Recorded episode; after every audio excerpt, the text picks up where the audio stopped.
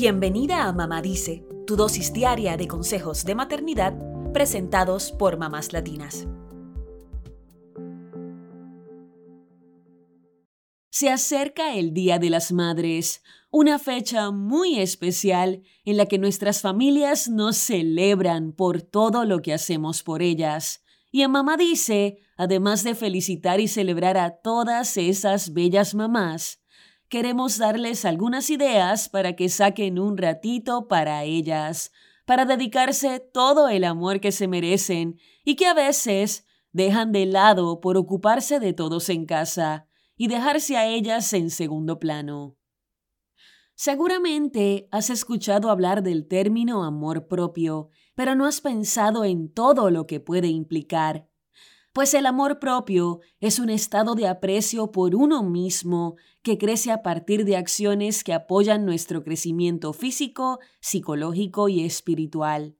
Así lo describe el psiquiatra Jeffrey Borenstein, presidente y director ejecutivo de la Fundación del Cerebro y del Comportamiento.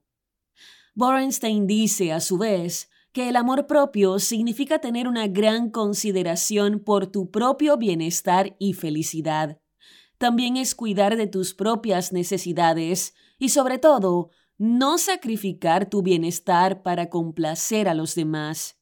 En pocas palabras, es no conformarse con menos de lo que se merece. Ahora bien, Borenstein asevera que el amor propio puede significar algo totalmente diferente para cada persona. Por lo tanto, descubrir cómo es el amor propio para ti es una parte importante para tu salud mental y tu vida en general.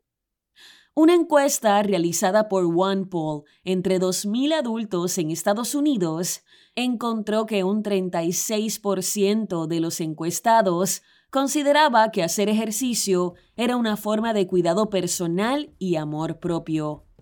Otros dijeron que ejercían el amor propio cuando escuchaban música, usaban hilo dental, hacían journaling, escribían un diario o simplemente leían un buen libro. Entre todas esas formas posibles de amor propio, hoy te damos varias sugerencias para que tomes en cuenta y decidas dedicarle unos minutos a tu bienestar.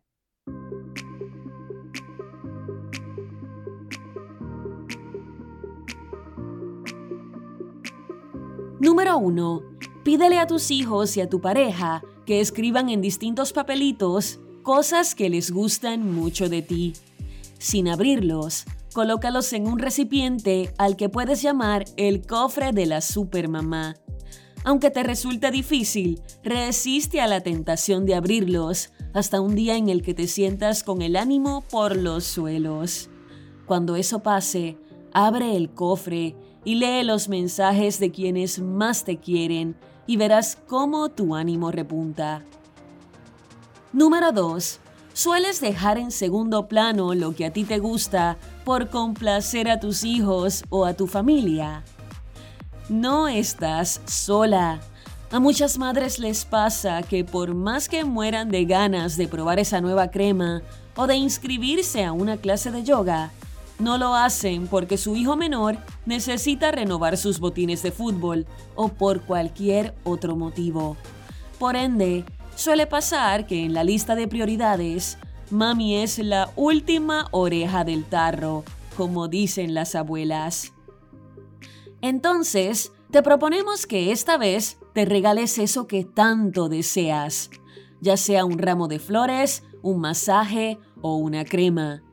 Haz de esto un ritual, por lo que intenta repetirlo una vez al mes como mínimo, y suma algo más para darle un upgrade a la experiencia. Aprovecha el paseo para dedicarte unas horas para ti, disfruta de un café, camina sin prisa mirando los escaparates, o piérdete en un lugar rodeado de naturaleza. No mires el reloj, pues son horas para dedicarte a ti misma. Repite como un mantra, me desconecto de todo para conectar conmigo misma. Número 3. Practica a diario el ritual de la gratitud. Estudios demuestran que practicar conscientemente la gratitud puede reducir los sentimientos de estrés y ansiedad. ¿Sabías que, de acuerdo con la organización Mental Health First Aid USA, un solo acto de gratitud reflexiva produce un aumento inmediato del 10% en la felicidad y una reducción del 35% en los síntomas depresivos? Aunado a ello, practicar la gratitud puede ayudarte a cuidar tu bienestar emocional. Por eso, en lugar de dejarte llevar por lo que no ha salido como esperabas, practica la gratitud pensando en las cosas por las que estás agradecida. Tu familia, la salud de tus seres queridos, las carcajadas que compartes con tu pareja, tu bello hogar o por un simple pero hermoso día soleado. Escribir estos pensamientos o decirlos en voz alta puede ayudarte a mantenerte positiva. Número 4. Celebra tus pequeñas victorias. A menudo nos vemos atrapadas en la celebración de grandes logros, como un nuevo trabajo o comprar una casa. Y aunque estas cosas son ciertamente monumentales y deben celebrarse, es igual de importante festejar los pequeños momentos de la vida. A veces, simplemente levantarse de la cama en un mal día puede ser motivo de celebración. Piensa en los últimos días. ¿Qué has logrado que pasó desapercibido? ¿Cocinaste una comida deliciosa que a tu familia le encantó? ¿Comenzaste un nuevo libro? ¿O tuviste una conversación profunda con un ser querido? Tómate un momento para celebrar estos logros y expresa gratitud por ellos. Haz de esto un hábito diario. Recuerda que si quieres criar hijos que se den amor propio y se respeten, debes empezar por ti misma. Es hora de dejar de ver el hecho de dedicarse tiempo a una misma como un lujo y empezar a verlo como lo que es, un derecho y sobre todo algo que quieres hacer por tu bien y el de los tuyos.